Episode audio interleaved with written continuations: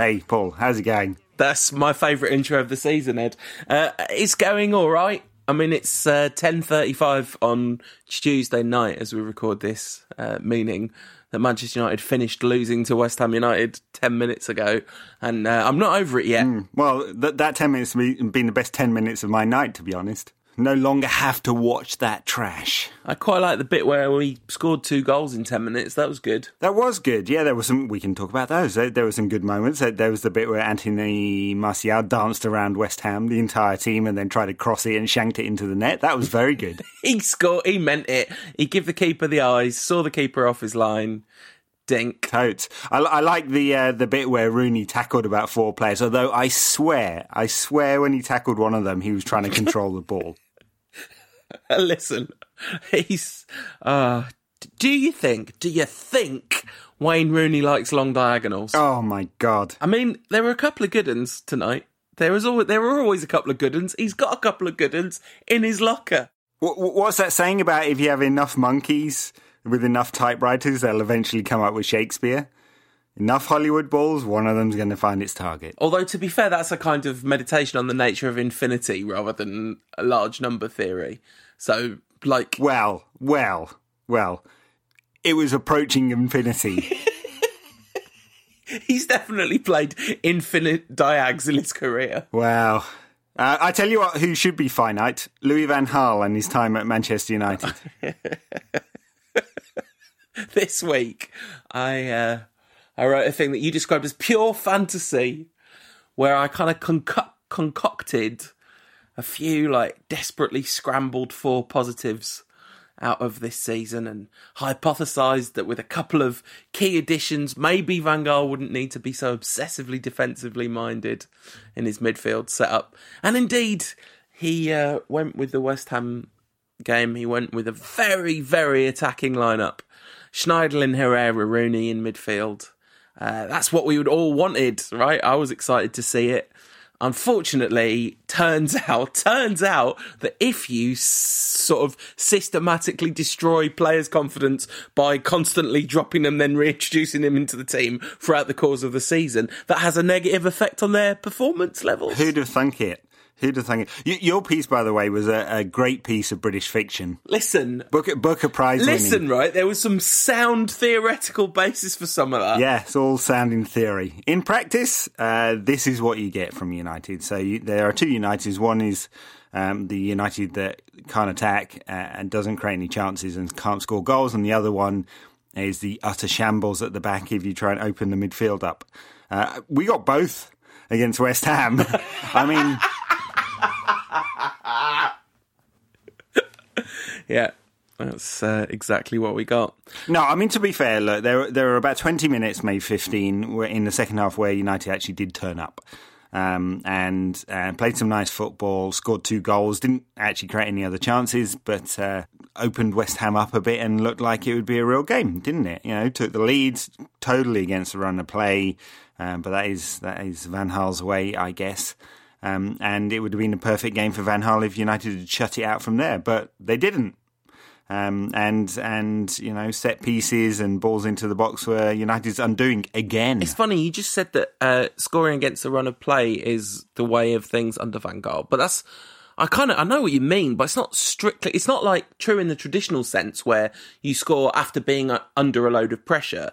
It's just that the run of play is quite often United having the ball without looking at all threatening. So when they they look threatening, suddenly that seems to be against the run of play. Yeah, fair enough. And and United did have more possession, but but you couldn't say they were the more threatening side. And West Ham had ten shots at goal in the first half.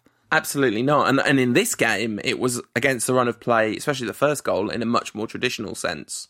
Especially, I mean, when it when we got to half time and it was only one 0 that was when I thought this is here for the taking. We've been we've been gifted a massive yet another opportunity presented in the lap of Manchester United this season, long after opportunity should long have left its shores. Right, City absolutely desperate to finish fifth this season. I don't know why. Desperate. The players have given up. Pellegrini's given up. I mean, he looks like a man beaten, doesn't he? The club sacked their manager in the middle of the season and let him sit on the bench for the rest of the season. Uh, they are desperate to let United finish fourth. Um, you know what's going to happen? City and United are both going to lose on the final day. West Ham are going to win 15 0 and end up in the Champions League. um, the, the, that's the kind of macro gift that United season has been given is the incredible benevolence of Manchester City. Oh, people do say their owners are interested in doing a lot for the community. Well, uh, clearly it's not just the blue bit of Manchester they're interested in looking after. But West Ham offered United an absolute gift horse. Andy Carroll it was one of those things where you watch you're watching the game on TV and you can't possibly understand what happened because suddenly the camera cuts and Andy Carroll's just through on goal, and there's no defenders anywhere near him. I know, but he, he's so slow that he was running backwards. Daley Blind was marking Andy Carroll in the Olympic Stadium. That's how far away he was from him. I, incredible. I mean, three chances one on one that West Ham had, two headers and uh, Andy Carroll opportunity. Uh, I mean, you know, if they'd not won that game, West Ham would have only had themselves to blame. Created enough chances and were pretty profligate with it. But you know, in the end, they they took the three. But uh, yeah, just carved United open. Um, I mean, it's really odd, isn't it? You know, we've talked a lot about youth on this pod over the season. Um, I, I, am not sure we settled on a narrative. I think my narrative is that youth was given a chance by luck, not by strategy. And, and in a way, today kind of proved that out. So Valencia and Rojo at fullback I'm not sure what either has done to justify being selected ahead of Cameron Borthwick Jackson and Tim Fosu Mensah. And that's not just some kind of rose tinted thing about young players. They're just better players. Yeah, I mean, I think you could make an argument that actually Valencia's been in pretty good form since he came back from injury. I, I you know, I'm, I'm long since given up on Valencia as a concept, but I think if you kind of dispassionately analyse his last few games, he's not been bad. But but Rojo, it's just a total joke that he's playing instead of Borthwick Jackson. And we'll come on to the Norwich game, and I did think Borthwick Jackson looked a bit rusty and made it made a few a few errors, but Rojo makes tons of errors every game, and Borthwick Jackson can cross the ball. Rojo is an error. well, it's an error buying him, an error playing him, an error keeping him in the squad, and an error not selling him. Yeah, yeah, absolutely. He's a he's a comedy of errors, uh, and he's a, definitely a kitchen error where the toast situation comes into it. Anyway, you're absolutely right. It's an indictment on this this idea that Van Gaal has somehow been fantastic for the squad's young players. That as soon as the, the squad's up and running and fully fit, the only one who's broken through and stayed there is Rashford, and that's because even Van Gaal saw what it was like with Rooney up front. Yeah, I mean, amazing. He, he described Rooney as a left number ten the other day after the Norwich game. I, I had no idea what he meant by that, but uh, anyway, yeah, he's. I think I, I think I do know what he means. I think it's his. It's in this four one four one system that he's playing. He's got a left and a right number ten, hasn't he? And it's been Rooney and Mata or Rooney, well, Rooney and Herrera or, or Rooney and Mata in, against Crystal Palace, Rooney against uh, Rooney and Fellaini a lot of time. Talking of Fellaini, uh, Herrera did his best to make sure Fellaini's in the cup final side, didn't he?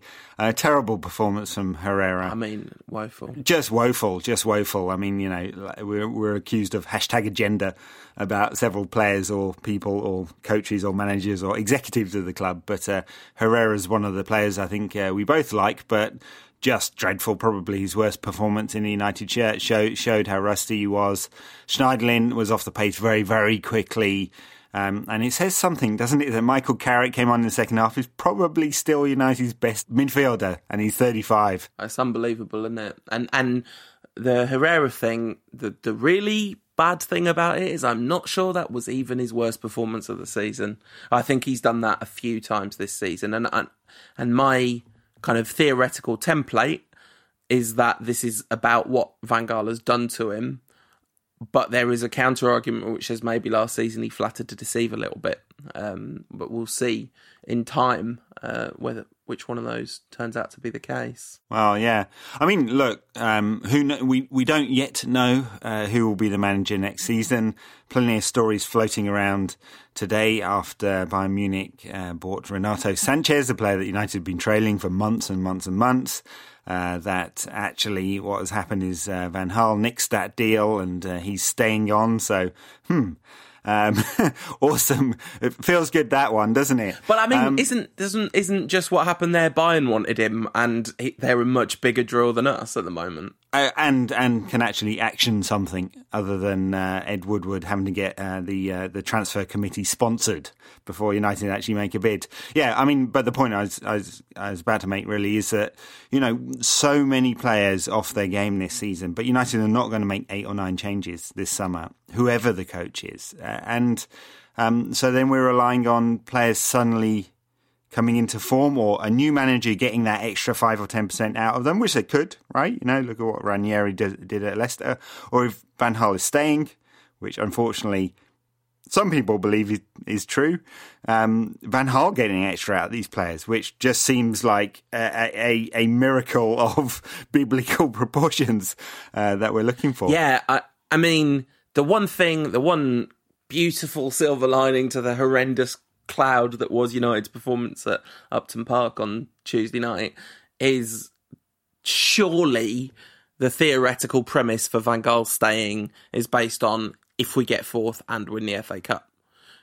I mean, surely if we don't get fourth, that makes it entirely redundant because anyone can fluke their way to a cup. Yeah, but but the, the only, I mean I understand the, the kind of concept for that that argument that you know if United finish fourth and win the FA Cup, it's it's uh, it's a modicum of success this season, you know, or maybe even total success in in the Glazers' eyes because of the revenue from the Champions League, commitments to sponsors and some silverware and stuff like that. But really, you know, if we're talking a point here or there. Um, between Van Gaal getting fourth and a goal here or there between winning the FA Cup or not, right? You know, a bit of luck here and there. Uh, does that make him the right manager for United? Either way, you know, if, if United beat Bournemouth by a country mile, qualify the Champions League, and then smash Palace five 0 in the cup final, I'd still sack him in a heartbeat. Well, yes, and so would I, but neither of us are investing our professional reputations in having hired him, are we? It's of course fine margins, and it is ridiculous to be as results oriented as it would be to keep him. But all I'm saying is there's just no there's no ammunition for the argument to keep him if we don't get Champions League football next season. On top of the fact that there's there's no ammunition for a reasonable argument to keep him even if we do, because the football has been so bad, so bad. Yeah, but you know, Woodward has gone long on a stock that's gone through the floor, right? You sell, you just get rid of, and uh, you know you you do not. You, there's nothing to gain anymore by keeping him on any longer, other than I mean, you know, like we talked about your piece earlier. The worst case scenario piece being exactly what we've got now. Plus, he's a lame duck manager. Yeah, no, absolutely. Wow, it's the perfect storm of finishing eighth last season, next season. Um, I mean, in fact, you know, but for the, the weird season we've had, United could well have been in that position anyway. And we're 63 points now. Um, 64 was what Moyes got uh, f- finished uh, the season with um, uh, when they, he finished seventh, or, you know, four games short, obviously, with him. Um, so, and and I know seasons aren't you know directly comparable or something, but it'll give you some kind of sense of uh, just how poor United have been this season. Yeah, and the the thing is, that I think it's very easy to get blinded by narrative. Right, it's very easy to see things except exclusively in black and white terms, and that's very rarely where you find truth because truth lies in nuance and to say that this season has been devoid of any positives and that Van Gaal hasn't shown any of the things about him as a manager that are good is overly reductive. It's just that, on balance, he hasn't come close to showing enough of those things to justify keeping him on for his third and final season. It would be absolutely ridiculous and, and, and it's so telling that so many United fans have so little faith in the club's structure I mean, that we're all kind of assuming it's going to happen. Because, of course, the club are going to let us all down and make this terrible decision. Yeah, awesome. Feeling good? So it, there was a game that United actually uh, won this week. this is not going to cheer anyone up. that first half, wow! Two two back to back first half contenders for worst half of football that Manchester United have had in twenty years. At Norwich. in a week. At Norwich. My God, that was bad. Fantastic, particularly in the second half. That was Van Gaal's assessment of that absolute horror show of a football match. In his defence, losing Martial in the warm up was pretty unfortunate. Um, Scholes absolutely hammered him for leaving Rashford at home, which I thought was a little harsh. A, a little unfair. I mean, uh, he's played, what, 14, 15 games in a row? Yeah, and he's so young, and you hear the analysis. Oh, he's he's young, therefore he can keep playing, but his limbs are still growing. He needs to be carefully looked after. You know. Yeah, and you know what? Herrera against Norwich was actually pretty good. As bad as he was against West Ham, I thought he had a decent game uh, against Norwich, and as did Mata. Um, you know, combining on the right hand side in the second half. Yeah, well, that's the thing, isn't it? They were both dismal in the first half, as was everybody else. Um, I can't, I can barely remember. It's like a kind of blur of terribly dull football. Mm. Well, United were reasonably secure at the back, and your man Blind wasn't in there. Unbelievable. We hardly talked about Blind's performance against West Ham. Suffice to say, I just have to resign my position on this podcast based on this. I've I've banked too many chips on this. You're gonna have to get another co-host this next season, someone who doesn't rate Daley Blind. Uh, I, I wonder whether Louis Van Gaal would like to be on the pod with me. I'd quite enjoy that. I was going to make a joke there that I've decided against making. Uh, yeah, very good.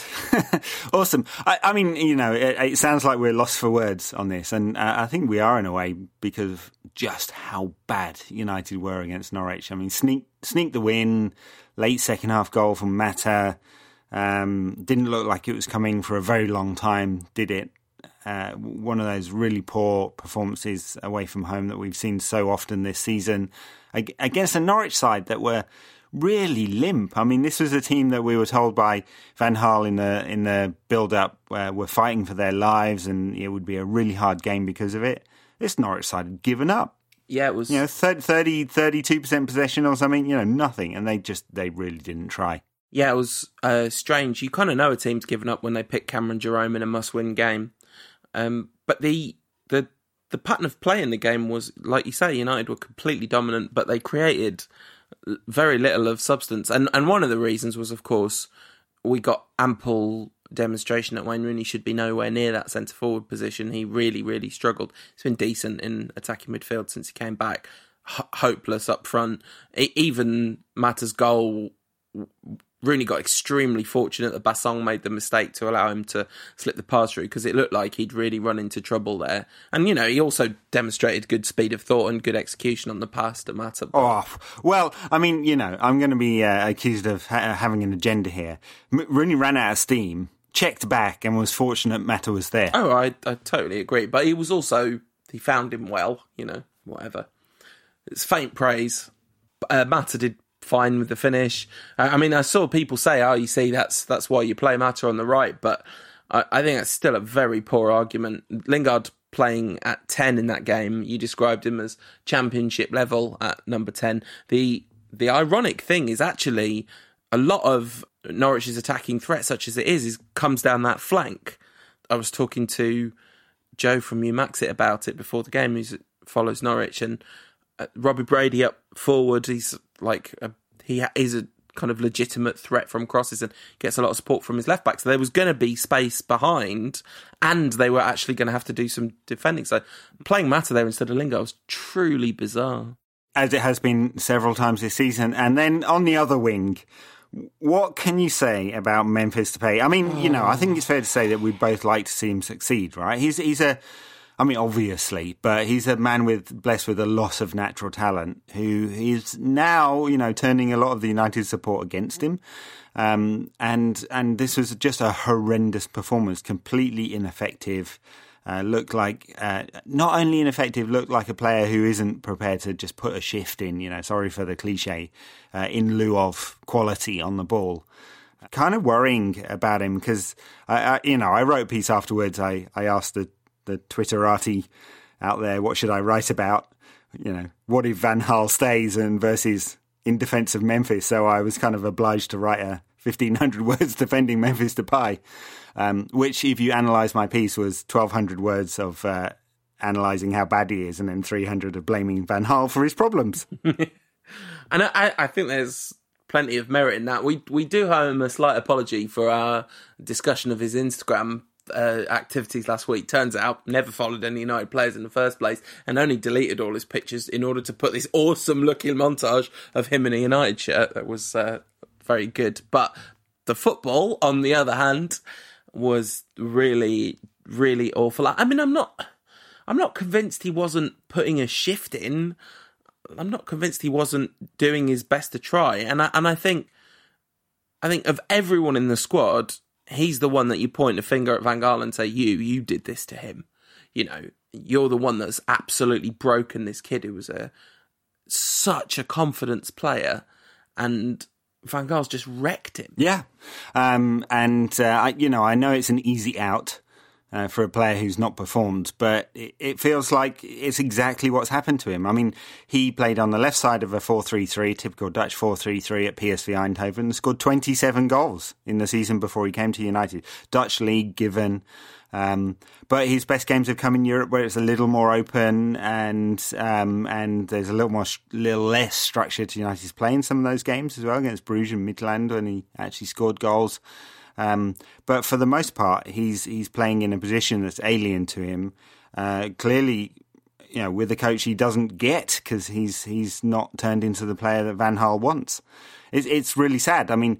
Um, and if the stories are true that United are, are, prepared to get rid, then then we'll lose a player probably for half the price that we bought him, or something like that, uh, in a summer when people will spend way more than that on way less talent. Yeah, and and I'm not. I'm not sure it necessarily goes in the direction that Memphis becomes a world B or whatever happens next, because you know it's the obvious comparison. But Nani had abundantly masses and masses of talent, didn't he? Um, and he never became that player. So, I, and I think it is a legitimate comparison at that at this point. So, yeah, well, it is. I mean, dispossessed five times against Norwich, right? That's the thing that really frustrates and you know, it's it's the thing that frustrates Van Gaal as well because I'm quite sure that Memphis, if he'd played a safe ball in those times when he's tried to run at a player, would be uh, much more popular with his manager. Yeah, and I, I think this is one of those where there's a bit of grey area because I think sometimes Van Gaal's right about that. Uh, you know, sometimes Memphis just runs foolishly into blind alleys because he's really trying too hard. And and he would be better served rotating the ball around and starting the attack again but just not every time. Yeah, very true. Um, so that was it. Two games, uh, one victory, one defeat. Um, neither felt very good. Uh, uh, you know, I don't know how to summarise them. You know, United generally very poor uh, in both games. The the real saviour is Anthony Martial, right? I mean, you know, magic. He's absolutely less enjoying where I've got him before Real Madrid decided they want him. Yeah, I mean, he's my player of the season by miles. We'll talk about that. And, you know, De Gea won the fans' player of the season, and it's hard to argue against. But Norwich was a brilliant example of why he wasn't there, and there was just no point watching United. He's there, and there's point a point watching us again. He's he's just wonderful, and uh, I really hope we get to build a proper team around him before he does go. Yep, and uh, the other player of the season uh, David De Gea made a bit of a gaff against West Ham, didn't he? Got his hand to the ball for the winner, but couldn't keep it out. I mean, um, I feel loath to even mention that because where would United be without him this season? But mm, his first mistake for a very long time. Yeah, and I think you know you said how do we summarise it, and I think that that United chucked it right. That's the summary. We had an opportunity and weren't able to seize upon the opportunity. And the fact that we left such fine margins that we had to go to West Ham on their last ever game at the Boleyn Ground, son. Stand up for the Boleyn Ground, they were singing. Oh my God. It, that has got to be one of the most cringe-worthy hands in front of face, hiding behind sofas songs I've ever heard ever. And what what was it? I mean, it was like the coverage was Diana esque. You know, this is 1997 funeral. The nation is mourning for a football ground, which is a dump, by the way. And Sky are still covering it now at half past 11 at night, probably. Don't really know. The fact that we had to win that game, we, we, we should not have been in the position where we had to win that game. Uh, the Norwich game, we won uh, meaning that we successfully beaten the bottom two teams away from home by one goal to nil. Uh, the five teams above them we've failed to beat on the road this season. So Uh, the out of the bottom seven, we won two games away from home, and that was uh, one 0 against the bottom two teams. It's a, a staggering indictment of Van Gaal, and you know what? He said our expectations are too high. Well, they are. I expect United to sack him publicly, um, and yes, they're too high. Yeah, absolutely. Um, should we take some Twitter questions to break up the monotony of our frustration at Manchester United? Let's go for it. Um, at Ryan Dino seven says, "Are fans' expectations of the Rantcast too high?" Oh no, because fans' expectations have got to be low by now. I would hope so. I sometimes maybe a little high when it comes to the release date. That occasionally might be, yeah, there might be a bit of too big an expectation there. How probable is it, asks uh, underscore Taylor Ben, talking of things that might cheer us up, that Dave is as good as gone? No, I don't think so. He just signed a new contract, didn't he? Yeah. Uh, I, I, I'm not sure. I also don't think it's a. It's not the end of the world, is it? You'd get another very good keeper, and he wouldn't be as good. Uh, let's just analyse who we've bought recently in keeper terms. yeah, exactly. Uh, would you like to see Romero in goal for a season? No, I would not. But but if Dave had gone, we'd have had Keylor Navas, who's been one of the best players in La Liga this season. So, True, but I don't trust a goalkeeper who wears trousers. oh, that's Sorry, just just don't believe. I don't believe the whole it. of Hungarian football. That is. At Sporting Glasses, this is slightly more cheery. He says, for both of us, got to pick a manager, and he wants three signings, but I'm not doing three. We'll do two each.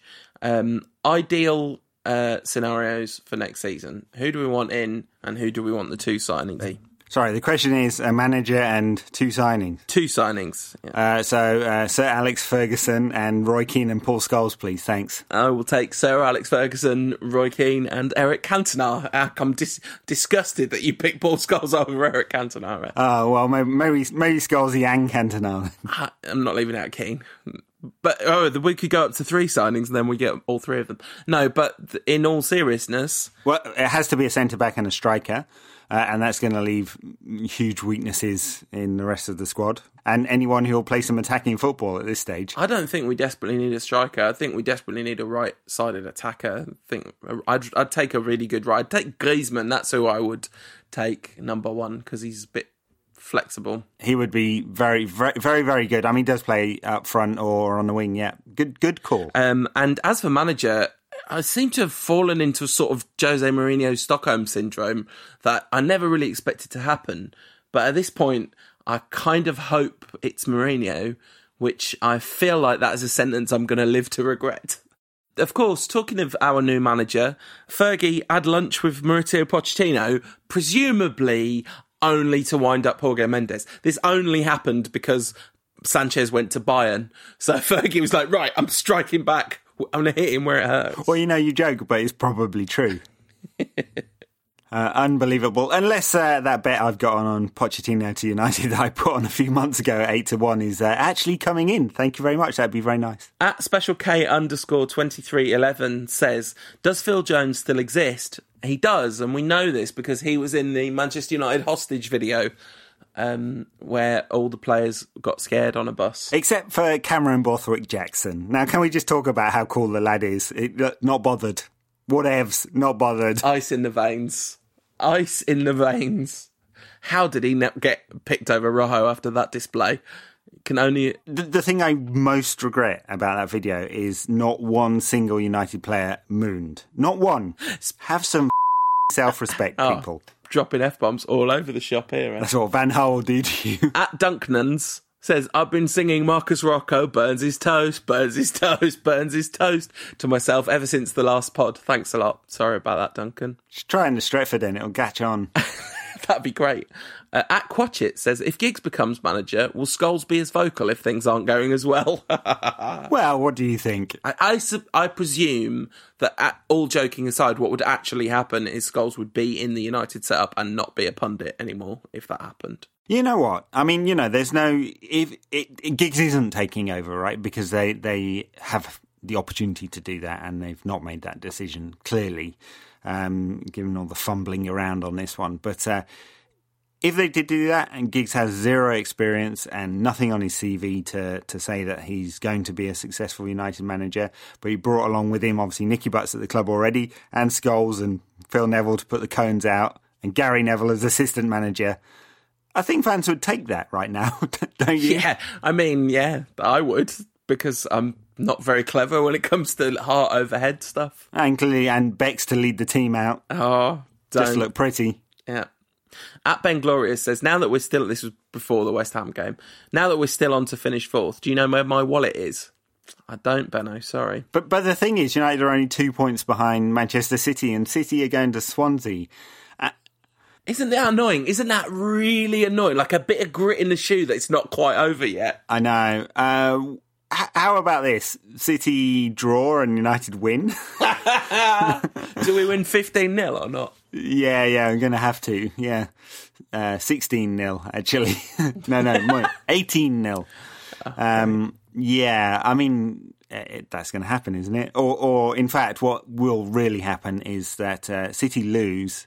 United will be w- winning one 0 uh, with a minute to play. Van Gaal will sub both the fullbacks, and one of them will put through his own net to knock us out. I look forward to it. We'll, we'll come back to moments of the season, but at Cap at C Armband says, in a rather mediocre season, what moment made you happiest? I mean, that there's two, and they're both Anthony Martial, and one was the goal against Liverpool, which I thought would be untoppable, but the uh, goal in the semi final was just absolutely. Um, but that's as that's as good as football's ever made me feel. I have to say. Really? Um, uh, yeah. Uh, I mean, Martial's goal when he, when he danced round uh, uh, Liverpool's defence was just you know awesome. Just a just a brilliant moment for the kid and for the club. And and can you know, given who the questioner was, can we just mention that it was Martial's goal when he danced round the whole Liverpool defence? Liverpool defence. The Liverpool defence, And, and yeah, then yeah. what was the score in that game again? Yep, yep. That was the one that United won. Yeah. Three one. One of two that we won actually. I think. Let's see. Both both of the games in the league. Anyway. Yeah. I've finished ahead about ahead of them considerably. Also. A, a solid uh, five points ahead at this moment. But that means we're definitely going to finish ahead of them, which at one point looked a bit ropey. This is the flip side of that question. At 50 50 says, uh, who we used to hear from a lot. I've not heard from Adam for a long time. Hope you're well, Adam. He says, a lot of lost points, tough losses this year, uh, tough losses to take this year. Which has been the hardest to stomach? Uh, that West Ham game was up there. No, not Norwich at home for me. I, I mean, that was peak Van Gaal. That was. Um, one of the nil nils probably as well. Maybe Palace. No, that wasn't. That wasn't as bad. If we hadn't beaten Sheffield United, that would have been the one. But of course, we did actually win that game, so can't count. PSV was brutal as well. The PSV nil nil at home. That was just so miserable because it was Not just the result, but the performance where it almost looked like they didn't know what the score was. Yeah, absolutely, and and and what relied on it, and of course, you know, talking about European competition, uh, the two 0 at Anfield was just brutal. Uh, that doesn't even count. I mean, it was brutal in terms of how embarrassing that was, and especially because it was against Liverpool. But the Europa, the League, Europa League. yeah. Yeah. Uh, yeah, but the West Ham game was up there because of what was at stake and, and how catastrophically bad United were in that first half. The the total meltdown, the collective meltdown that was experienced, the fact that Herrera completely shed any sense of positional discipline, that Daley Blind became the parody of himself that you believe him to be. Um, Morgan Schneiderlin was just hopelessly adrift, and none of the attacking players could get a sniff of the ball. It, it, that, when we needed him most, Ed, when we needed him most. Yeah, Daley Blind's parody of a defender, not himself. Apart from all those really good games he's had all season. Remember Everton at home, Ed? Remember, remember Everton at No, home? I don't. Um, so a- as as we speak, the uh, party is still going on at the Boleyn Ground, and Sky are still covering it. Uh, there are tears flowing, and uh, at Shamoon Hafiz from uh, BBC Sport has said there is a verbal agreement for Jose Mourinho to become Manchester United manager next season. Well, uh, and if the Beeb are reporting it, I mean, that's not really, that's, Dot, dot, that isn't dot. the Beeb reporting. That's Shamoon putting it on his Twitter account. uh, no, no, it's on the BBC website. Too. Oh, all right. No, I'll take that back. I don't know if he's a listener. He definitely uh, lovely chap, Shamoon. Anyway, uh, talking of parties that went on for a long time and things in football that are nice, uh, how much of Leicester's operatic festival of football did you watch, Ed? Yeah, I did. Um, and, you know, and, and that I can take and accept. You know, they deserve to have a party for that. West Ham having a f- wake for a football ground. Please. Yeah, no, I mean, in fact, it's kind of a beautiful contrast. It, it kind of shows you how ridiculous what West Ham are doing is. There's only two things I didn't like about it. One is Jamie Vardy, obviously, um, and the other was the fact that the owner didn't give back the Premier League title once he started walking around with it with the trophy. Like he held it all the way around the lap of honour. Yeah. You're supposed to pass that around to the lads, aren't you? But And they were also holding up a picture of the King of Thailand at one point. yeah, that was so. that was interesting. But the the whole thing was. I'm just going to completely suspend all football tribalism and cynicism for a few minutes. So, Ed, you might want to take your headphones off. Listeners of a certain disposition, you might just want to mute for a second. But I found it incredibly moving watching Wes Morgan lift the Premier League trophy. Uh, obviously, it's a, it's a shame it's not the evil mega conglomerate of football that we support that won the league. But uh, to see such an, I mean, I don't know. It really hit home when it was actually happening. I know they've won the league, you know, a week earlier or whatever, but and there's been endless talk about it, but but it's just such a staggering achievement. Trying to get your head around the size of the achievement. I don't know. I found it. I found it very moving indeed. I, I found it moving how that guy sang the song uh, before the, the ceremony, then refereed at Upton Park tonight. That's good. That's good. Was that off the cuff as well? That's that's pretty impressive. Totally. It's, it's the way we roll. No scripting here. I mean, you, you wouldn't believe it if we said there was. Time to say goodbye is a uh, very strange choice, but Nessun Dorma was uh, was was pretty great. Uh, but yeah, anyway, well done, plucky little Leicester from your pals here at the United Rantcast.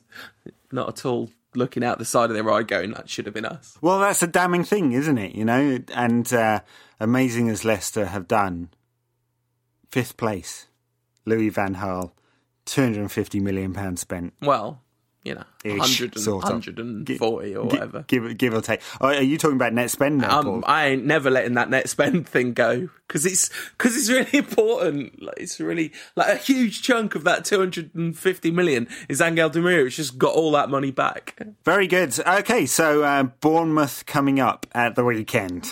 Are you in the mood for an in-depth preview of this one, Ed? yeah, it's going to be awesome. Uh, so, uh, team with nothing to play for, and Bournemouth. Uh, yeah, we're uh, we're going to that together, Ed. That'll be nice. It'll- romantic or something. Um, yeah, well, not quite because uh, uh, I'm up in the gods and you're in the posh seats with the press. Yeah, that's true. Sorry about that. Um, but you know, I'll give you a lift up there. Well, that's very magnanimous of you. Now you've got fame.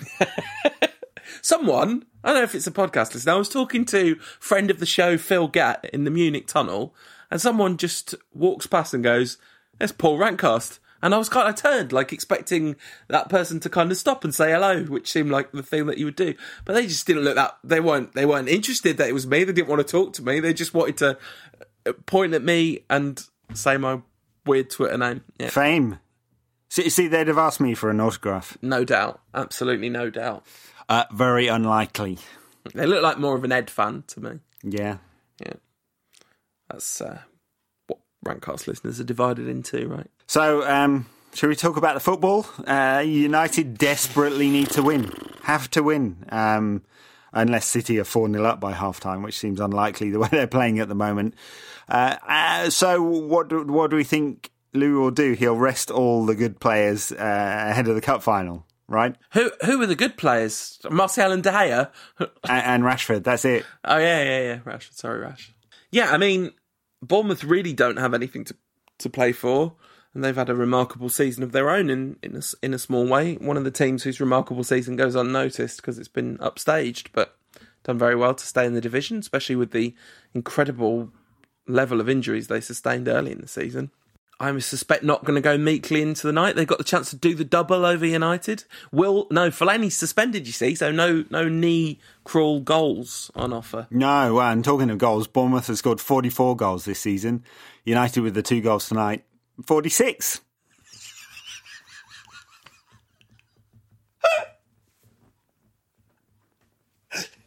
and people say that stats have no place in football. Well, I mean, Paul, Paul has totally lost the run of himself here, but uh, that's what Bournemouth almost outscoring you will do. and and you know, there's every chance that come the last day of the season, they will uh, claw back that two goal difference in goals scored. Yeah, I mean that's the thing. I mean it's it's hard seriously to assume that United are going to put in a good performance. I mean, you know, what, why why would United? Uh, the the only thing I'd say in in the favour is that Bournemouth have no reason just to shut up shop because it is very easy to play against United and just play narrow and deep.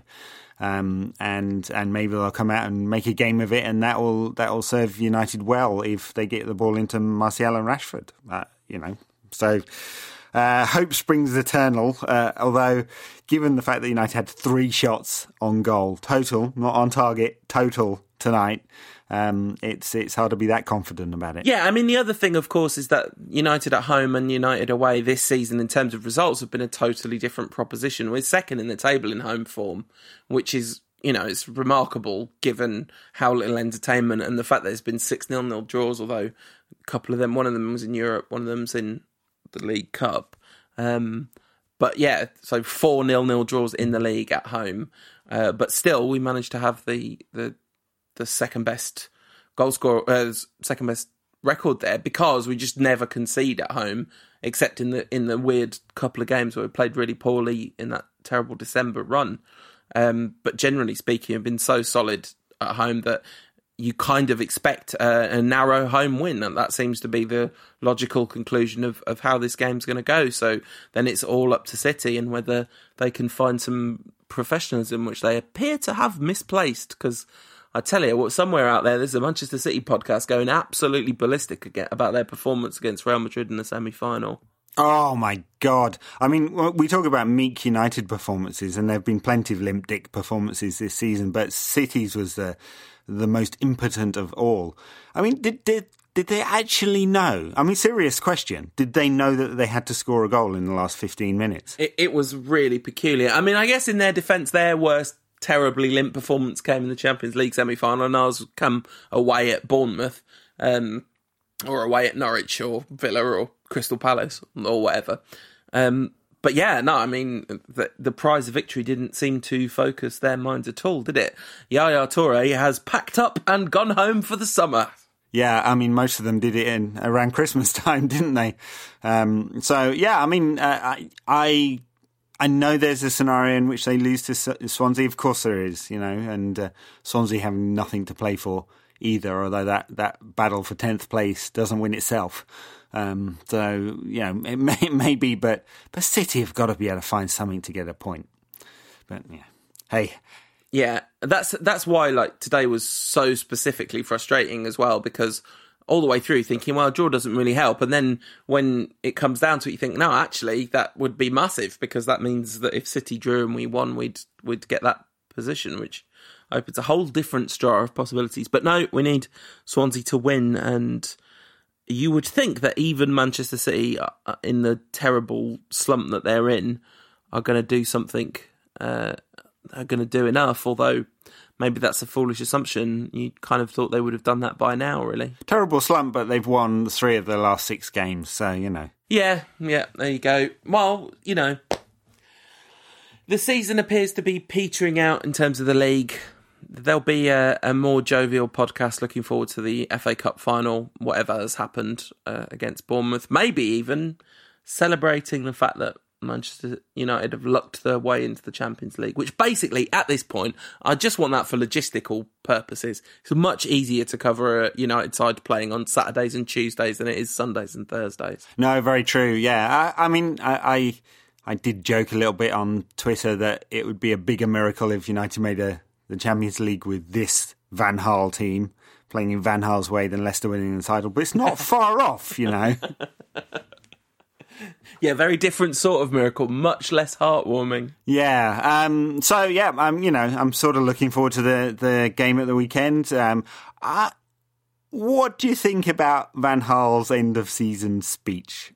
Well, what's he gonna say? I mean, his his end of term speech at the end of season awards and mentioned it in passing. I can't remember if we talked about it last last week or not because I can't remember when it happened.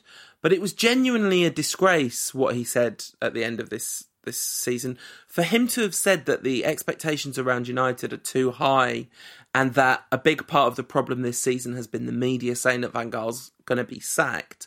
Uh, both of those things are self serving, narcissistic, and belie a detachment from reality because he, he didn't appear to be lying, he appeared to be believing what he was saying. Oh, it's a very good description of Van Gaal. Yeah, right. And to take the two points separately, the thing about expectations, you you rewind to a year ago when he himself was banging his fist and shouting, "We are very close."